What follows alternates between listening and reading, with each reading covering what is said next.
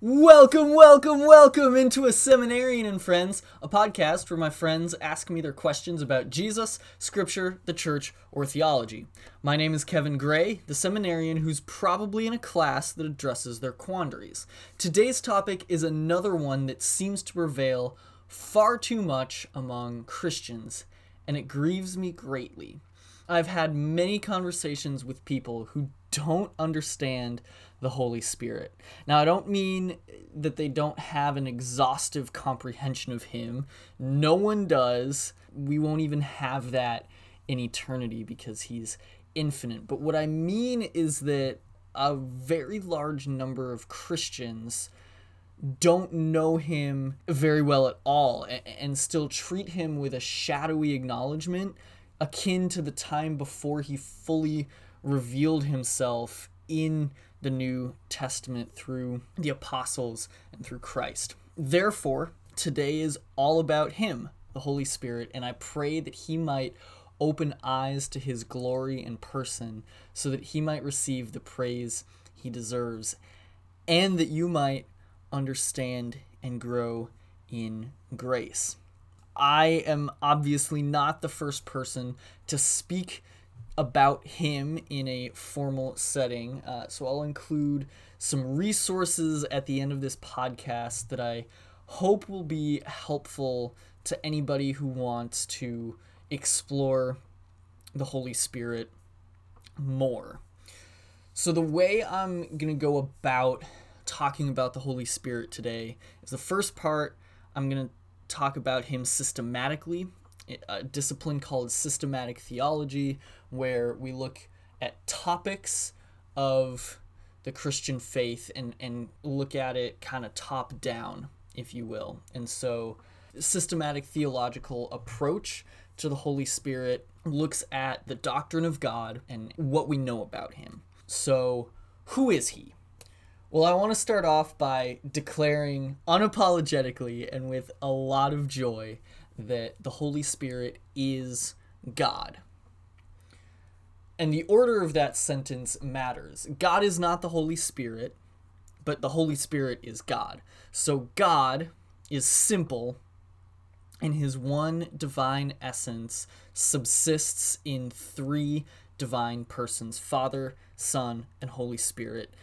The word we use is the Trinity. Now, I probably just threw some theological words at you that you've never heard before.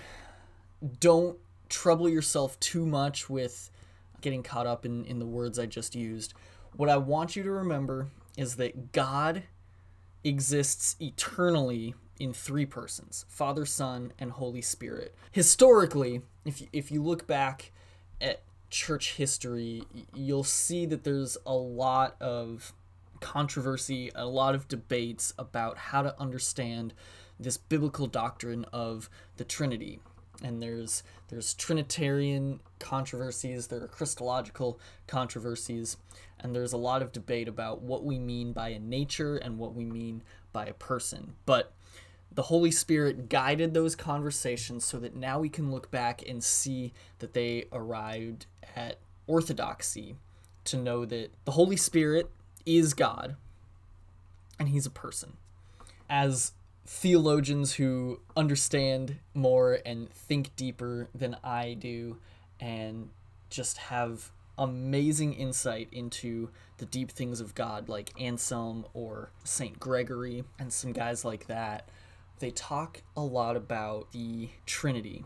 God the Father exists from eternity and he eternally generates the Son, His Word, Jesus, from eternity. And together they spirate the Holy Spirit. And so it's, again, one divine essence subsisting in three persons. So, with that kind of floating in the air, I want to emphasize that the Holy Spirit is God. And we we see a lot of that in scripture. There are a lot of proofs to point that the Holy Spirit is God in scripture. One of those proofs is that he's called Lord and he has a lot of the same titles that is only reserved for God. These titles are also shared with the Father and with the Son. So the Spirit has these same titles, including Lord and some other ones. And then in his acts in history, you can call that the economy of history. Uh, we see that the Spirit's working proves and demonstrates his deity. The Holy Spirit is God, and he proves that he is God as a as the third person in the Trinity through his titles and through his acts, which are the same ways that Jesus proved and demonstrated his deity. We call him the Holy Spirit because that's what Jesus called him in in the gospels and then that's what Paul called him in his letters. And we we do that the the language comes from the Hebrew ruach which means breath. Sometimes it's expanded into the breath of life. It's also the same word for wind and spirit. And then in the New Testament, the word pneuma in Greek is used and it carries the same meaning. And so those words give us an idea of who the Holy Spirit is. He he gives life and he Jesus talks about how no one can can predict the way the wind moves and so it is with the Holy Spirit and he is spirit. I have used the personal pronoun he a lot to refer to the Holy Spirit. And this is really the the catalyst of what inspired me to to do this podcast on the Holy Spirit. There have been surveys done about people's understanding and and what those surveys reveal is that a lot of people accept the Trinity and accept the the doctrines of three persons of God. There's like a, a, a grasping of the Father being a person and the Son being a person, but then when people are asked specifically about the Holy Spirit, they think that he's just kind of this force. And so they refer to him as an it, which in in English is problematic because we associate inanimacy and lack of sentience with the the pronoun it. Whereas with he or she we associate personality. So I want to explain to you and, and help you understand why it's appropriate to refer to the Holy Spirit as He instead of it. Now, so one way we can go about proving the personal nature of the Holy Spirit is by looking at the Greek grammar, but this isn't the most helpful way of doing it because their grammar has grammatical gender in a way that English does not. And so sometimes it uses the neuter personal pronoun for the Holy Spirit and it can get translated as it in English. That's not helpful. Some people will try to take that argument to prove the deity of the Holy Spirit and the person of the Holy Spirit, but I want to offer you a better way, and it's by looking at the way that the Holy Spirit is described as if he is a person. So, what do people do? People act, people think, people have uh, an emotional life, people have attributes. And in the same way, the Holy Spirit has these too. The Holy Spirit does things, the Holy Spirit acts, the Holy Spirit speaks, the Holy Spirit can be grieved and received and given. And so all of these attributes, these these personal experiences if you will, work together to to give us this idea that the Holy Spirit is a person who loves and deserves love. Now, if we look at the workings of God in history, the economy of salvation, uh, as one way to put it, we see that God, because he is simple, he is one, has one will, He has one mission, one ministry, but it's carried out distinctly by Father, Son, and Holy Spirit. So you could say that the Father planned redemption, the Son accomplished redemption, and the Spirit applies redemption to the people. I want to give you a, a, quick survey of some of the elements of God's mission that the Spirit distinctly carries out. So he he's hovering above the waters at creation and he does recreation. He he imparts skills and knowledge. He reveals things to his people which become visions and scripture and then he illuminates and gives interpretation to these revelations. He empowered Christ's entire ministry including his birth, giving him signs and wonders, giving him uh, perception into the hearts of man. In other people, the Holy Spirit convicts of sin. He gives new birth and conversion to people. He applies the finished work of Christ to people. And then ultimately, he exalts Christ, Jesus Christ, as the Messiah, as God, as Lord. Other things he does for believers are dwells inside them, gives them life, he comforts them, he gives gifts uh, uh, that build up the church, uh, and then he assists with speaking and praying. So that was a quick look at the systematic understanding of who the Holy Spirit is and what he does, the person and work of the Holy Spirit, if you will. And now I want to try to go as quickly as I can through a biblical theology of how the Holy Spirit wrote his self revelation through the prophets and apostles that have been inscripturized in the Bible and then illuminated by the Holy Spirit himself. So we start in Genesis and we see that he is present and active in the creation of the universe. He's hovering over the waters. And then once people are in the world, he gives skills and unites people in communion with God to understand dreams that the Holy Spirit gives him. So you move into Exodus, and, and now it's the Holy Spirit himself who gives skill and is the author and source of skill and beauty and art.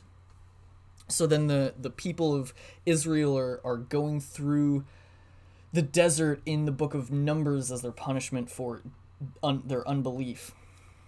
And we see that the Holy Spirit is picking people out of Israel and setting them apart for a specific work and empowering to do that. So he he anoints them as the person for this specific job and gives authority and wisdom and understanding. And through that, he gives prophetic words, he gives power, he gives wisdom. And this this theme continues throughout the book of Numbers where people are pulled out to do a specific job and the Holy Spirit is the one who empowers that job. And then we move forward into the book of Judges, which is a very dark time in the history of Israel where over and over and over again the, the phrase, and there was no king in Israel at this time, and everyone just did what was right in their own eyes.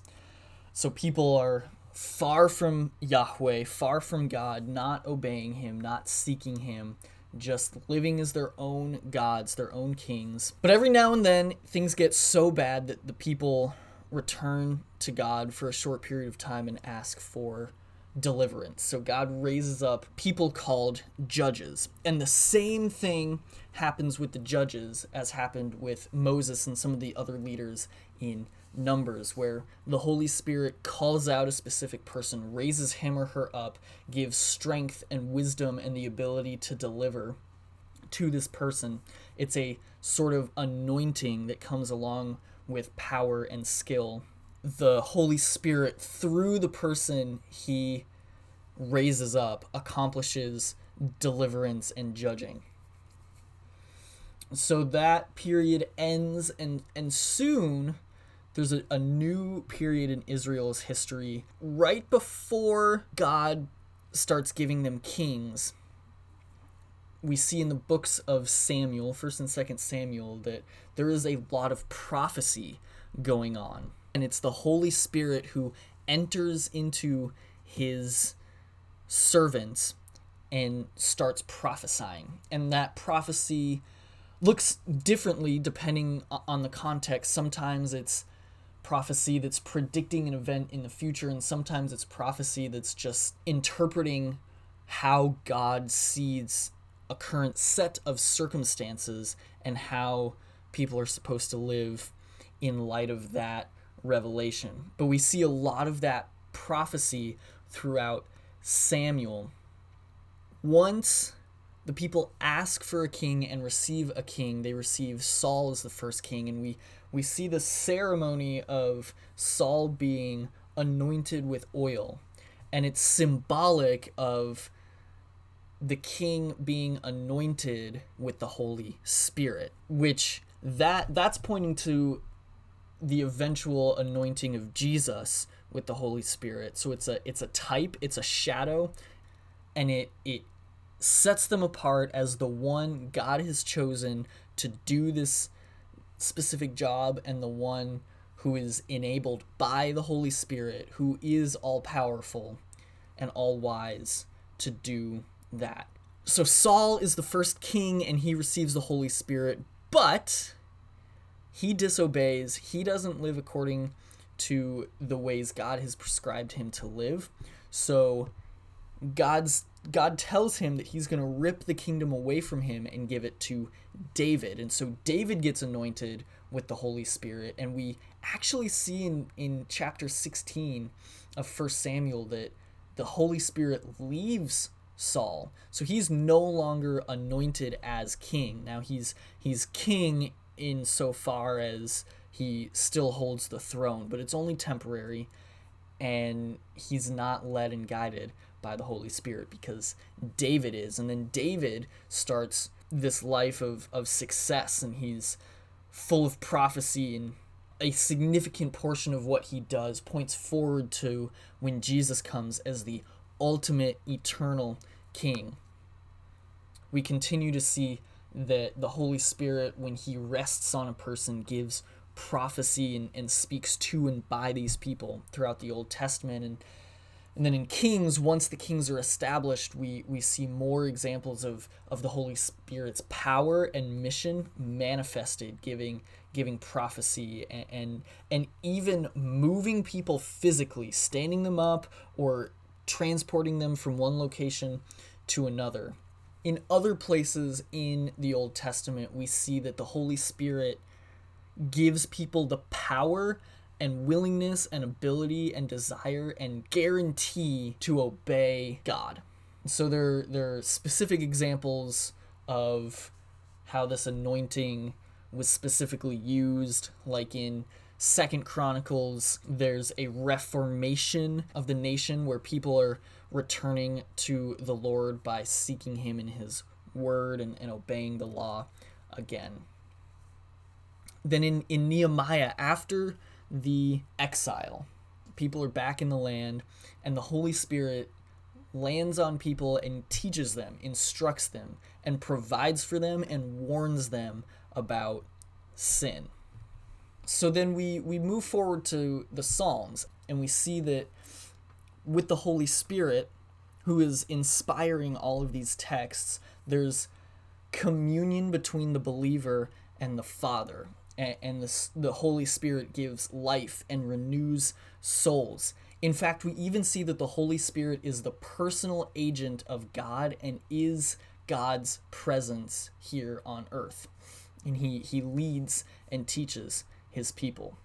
Well, then we get to Isaiah.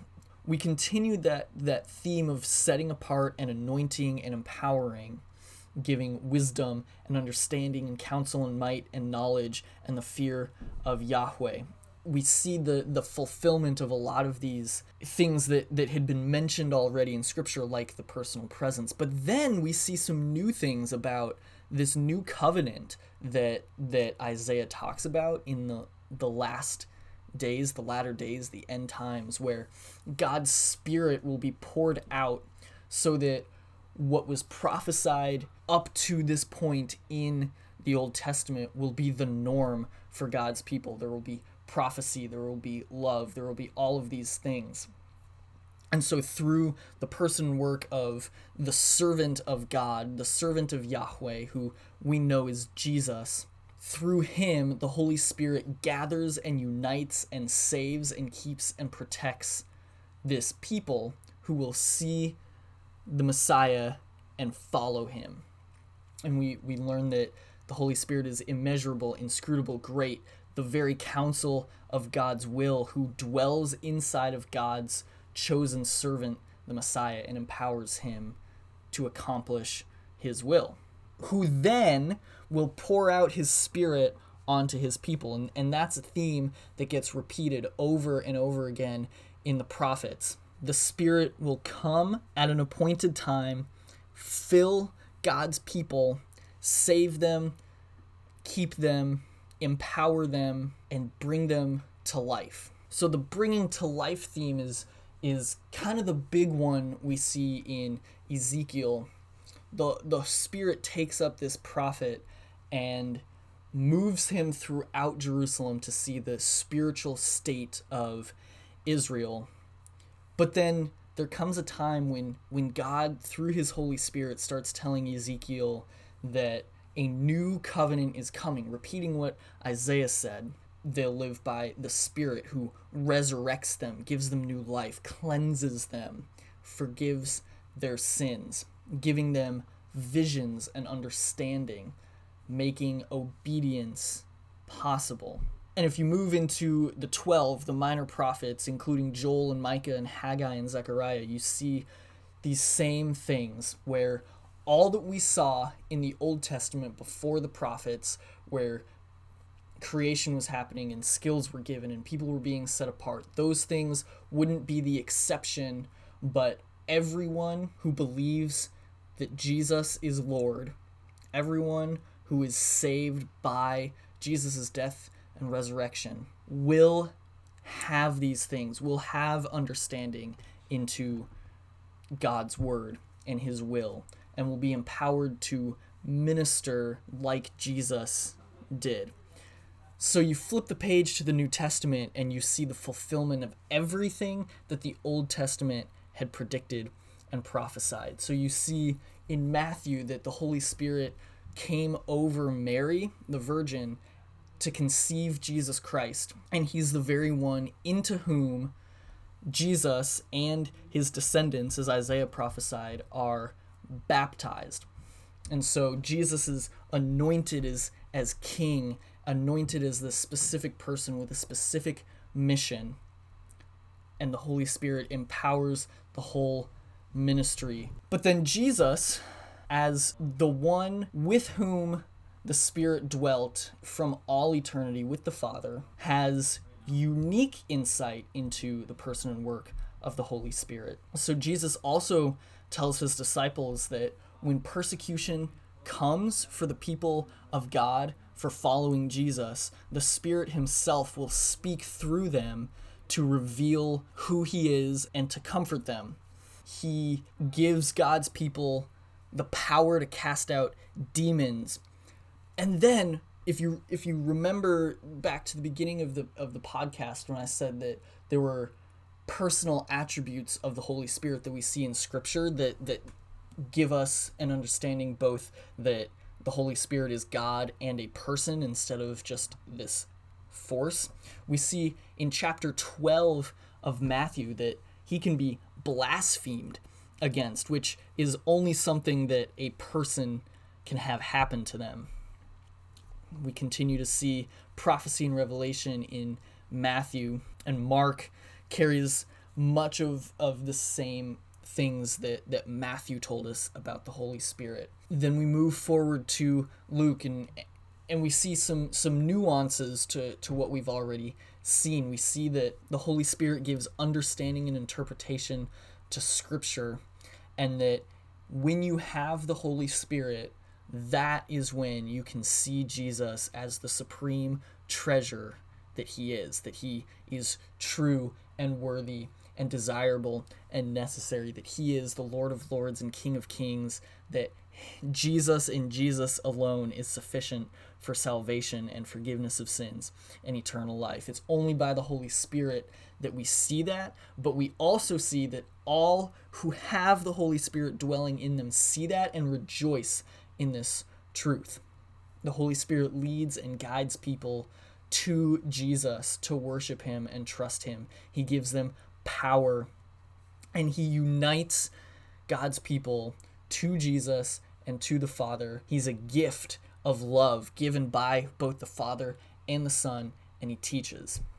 Now, we go to John toward the end of the gospel. It's the last night of Jesus's ministry and, and life before he's crucified and it's it's the Passover dinner and he's eating with his disciples, his closest friends in the world and, and he's instructing them on what's about to happen and what's going to happen after the events of of this night. He tells them things that they're going to need to know as they carry on his mission after his resurrection. So he he spends a lot of time talking about the Holy Spirit. And, and these are some of the things that Jesus tells them and and I would highly recommend that you go and read these on your own and meditate on them because they are full of glory and wonder. In chapter 14 we see that that the Holy Spirit disseminates truth and he's given and he can be personally known. You can't personally know a force, but you can personally know the Holy Spirit because he's a person, because he's God. And he, he's received and he dwells with and in his people. He's our helper, sent by the Father in Jesus' name, and he teaches people. And then the things he's already taught his people, he brings to mind later. He's an advocate, he's a counselor. He's sent by Jesus from the Father, and he proceeds from the Father. I, I mentioned that at the beginning of the podcast when I said spiration. He's spirated from the Father, he's breathed out by the Father from eternity. There's never been a time when the Holy Spirit didn't exist. From eternity, always, timelessly, God the Father has generated God the Son, and the two of them have breathed out and spirated God the Holy Spirit. One God in three persons.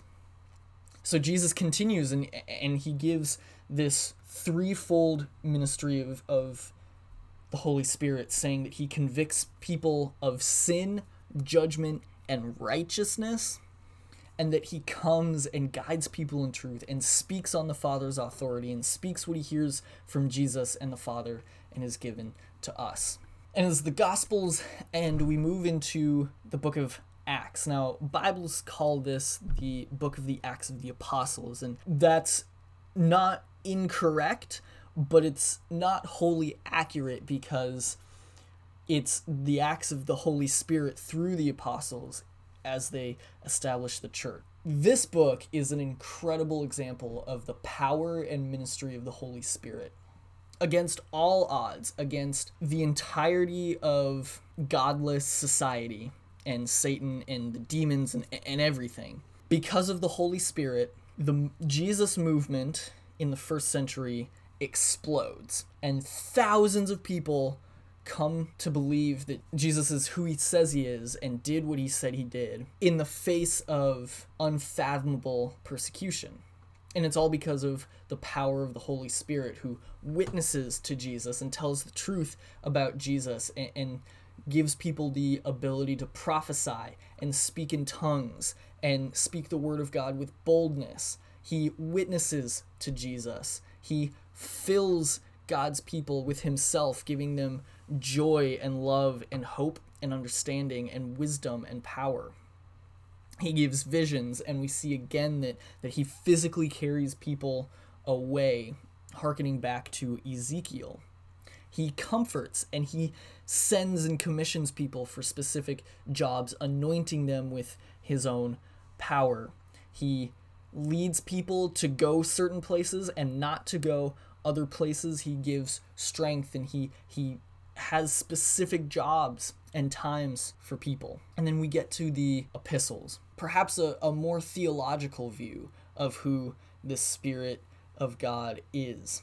Paul tells us that he declares Jesus' identity in holiness. He transforms people. He is the believer's life as opposed to the law from which he sets people free. He changes people's thinking and reorders their desires. He gives and is life and peace. He he's the mark that people belong to Jesus. He promises to raise us to new life as he did Jesus. He gives us the power to mortify our sins. So Jesus forgave our sins as he was dying on the cross and then when he rose again. And so this this sin that dwells in us has been disarmed. It's forgiven, but it still dwells with us and it's it's our job as Christians to day by day kill it and not let it live in us. And it's only by the power of the Holy Spirit that that happens. It's the Spirit of God who adopts us as children of the Father and by whom we cry out, Abba Father. He helps us in our weakness. He helps us to pray. He teaches us. He sanctifies us. He loves us. He comprehends the Father's thoughts and our thoughts. He effectually converts people. He gives people gifts. He opens people's eyes. He seals and protects and guarantees believers to endure. He grants fellowship between people and God the Father. He starts and completes the perfection and the sanctification of believers. He is the mode of living in this life. We walk by the Spirit, which is the same thing as walking by faith, not by sight. He produces fruit. He gives eternal life. He gives access to the Father. He builds his church. He strengthens with power and might and, uni- and unifies his people. And we read in Ephesians that his word is our only offensive weapon against the enemy. There are many other things that scripture tells us about the Spirit. Two more I'll mention, and then I want to close it out quickly. Hebrews tells us that the Holy Spirit is eternal. So that that fights against the notion that he's not eternal that that he was created which was which was a controversy in in church history. But but Hebrews tells us that he is eternal with the father and with the son. He also confesses that Jesus came in the flesh. That's what first John tells us so we know that we have the spirit of God if we believe and confess and delight in truth that Jesus came in the flesh, so is fully man, and that he is Lord and God. So we trust that because the Spirit of God witnesses to that within us and causes us to confess it. So there's one really interesting question that I want to address before I give you all some resources for further study. There is a new movement in Christianity, probably the last 20 years or so. It's called the New Apostolic Reformation. And churches like Hillsong and Bethel are part of this movement. And they say that they are new apostles in that they are receiving new revelation and, and a higher manifestation of the Spirit in their worship services and lives than other Christians. And they're, they're saying we need to follow the leading of the Spirit wherever this leading takes us.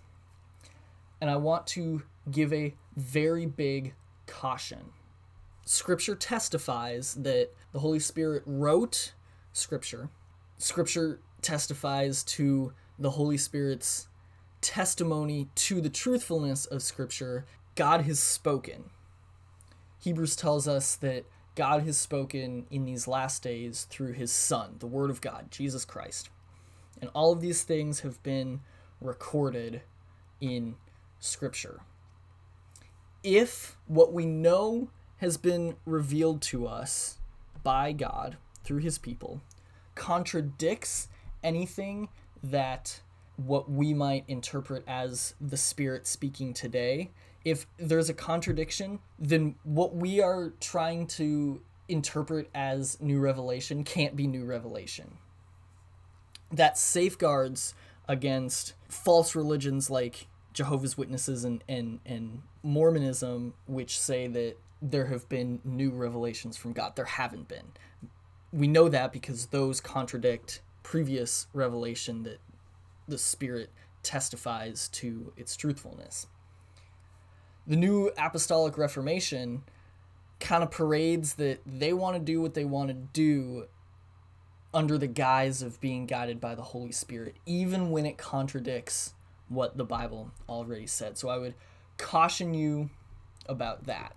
So let me let me end with the resources that I've mentioned before. If you want quick, easy to digest and fun theological resources, I want to point you to my favorite rapper. His name is Shai Linne.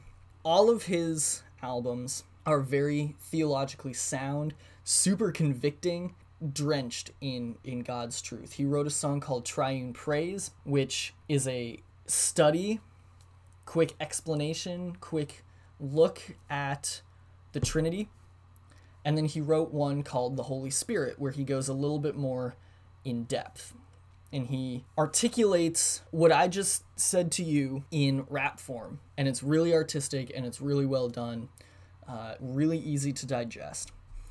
If you want some higher level readings, there have been phenomenal theologians throughout the ages uh, who have thought well and deeply about who the Holy Spirit is, what he does. John Calvin, in his Institutes of the Christian Religion, goes into the Holy Spirit. Herman Bavinck, in his Reformed Dogmatics, both in his God and Creation volume and in his Holy Spirit, the Church and New Creation volume, dives into who the Holy Spirit is there are classic theologians such as, such as Anselm, Augustine, and Aquinas who all record their their thoughts on on who the Holy Spirit is. And then we have modern theologians uh, with varying levels of depth to look at the subject of the Holy Spirit. Michael Reeves, Wayne Grudem, Robert Peterson, Millard Erickson, Gordon Fee, Jack Deere, lots of others. So if you want more study on Holy Spirit and union with Christ and all of those things, I would point you to those places to learn and study. Soli Deo Gloria.